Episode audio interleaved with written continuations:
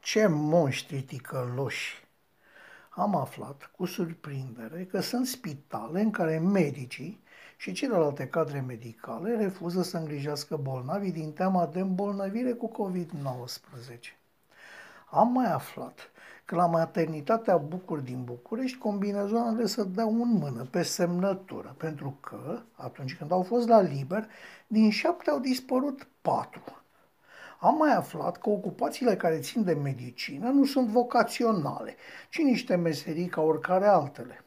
Am descoperit cu stupoare că ele, cadrele medicale, au luat de bune comentariile imbecile ale televiziunilor, alea cu eroii și cu prima linie, și că se gândesc serios la oarece pensii speciale.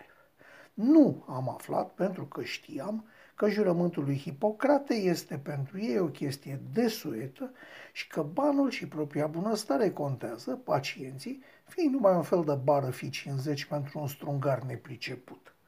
Așadar, un cadru medical plătit mai mult decât generos, tocmai pentru că lucrează cu bolnavi, nu vrea să-i îngrijească pentru că nu vrea, în condițiile în care salariile de bază sunt cam așa în unitățile clinice. Medic primar, 12.500 de lei.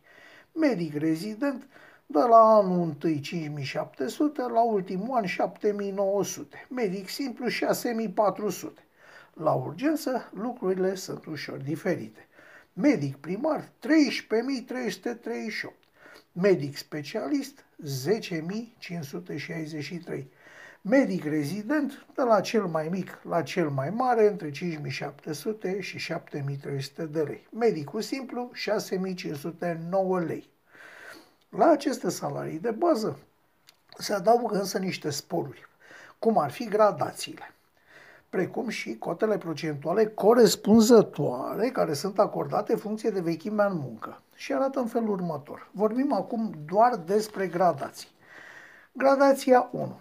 De la 3 la 5 ani vechime se determină prin majorarea salariului de bază prevăzut în anexele prezente la legea cu 7,5%, rezultând astfel în noul salariu de bază la care se calculează toate celelalte venituri. În sfârșit, gradația 2, a 3, a 4, a 5, gradația a 5 fiind pentru cei cu peste 20 de ani vechime și se determină prin majorarea salariului de bază cu 2,5%, rezultând, bineînțeles, noul salariu de bază. Adică, procent la procent, ca la bancă, un medic cu vechime de peste 20 de ani ajunge la un salariu de bază majorat cu cel puțin 25%.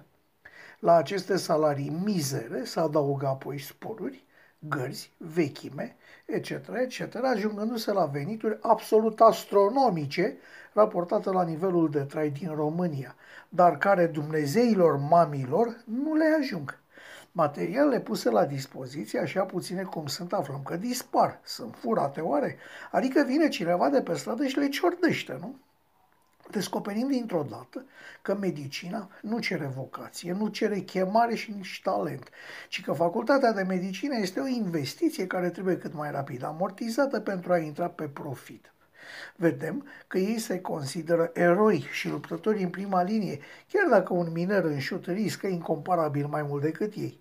Vedem că lipsa echipamentului este vinovată de îmbolnăvirile cadrelor medicale și nu proasta și insuficienta lor pregătire.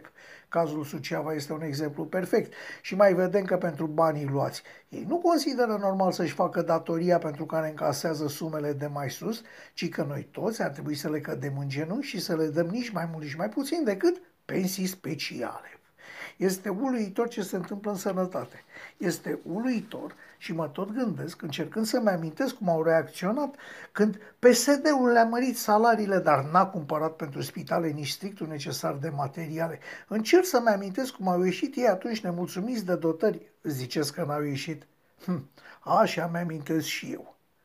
Ei bine, da, sunt niște angajați ai statului puși pe căpătuială, la fel ca orice alt angajat al statului, cu farmacii proprii în spitale, cu clinici private după program, cu indiferența, indolența și nesimțirea tipice a angajatului la stat, cu nimic mai bun decât un strungar sau un cizmar sau un agricultor. Ba, poate chiar mai răi. Cine te poate înghesui? Cine te poate jupui? Cine te poate buzunări când ești la înghesuială și în imposibilitatea de a reacționa? Un ticălos, desigur. Cine se poate prevala de nevoia de cadre medicale pentru a obține avantaje materiale pe spatele unor oameni bolnavi?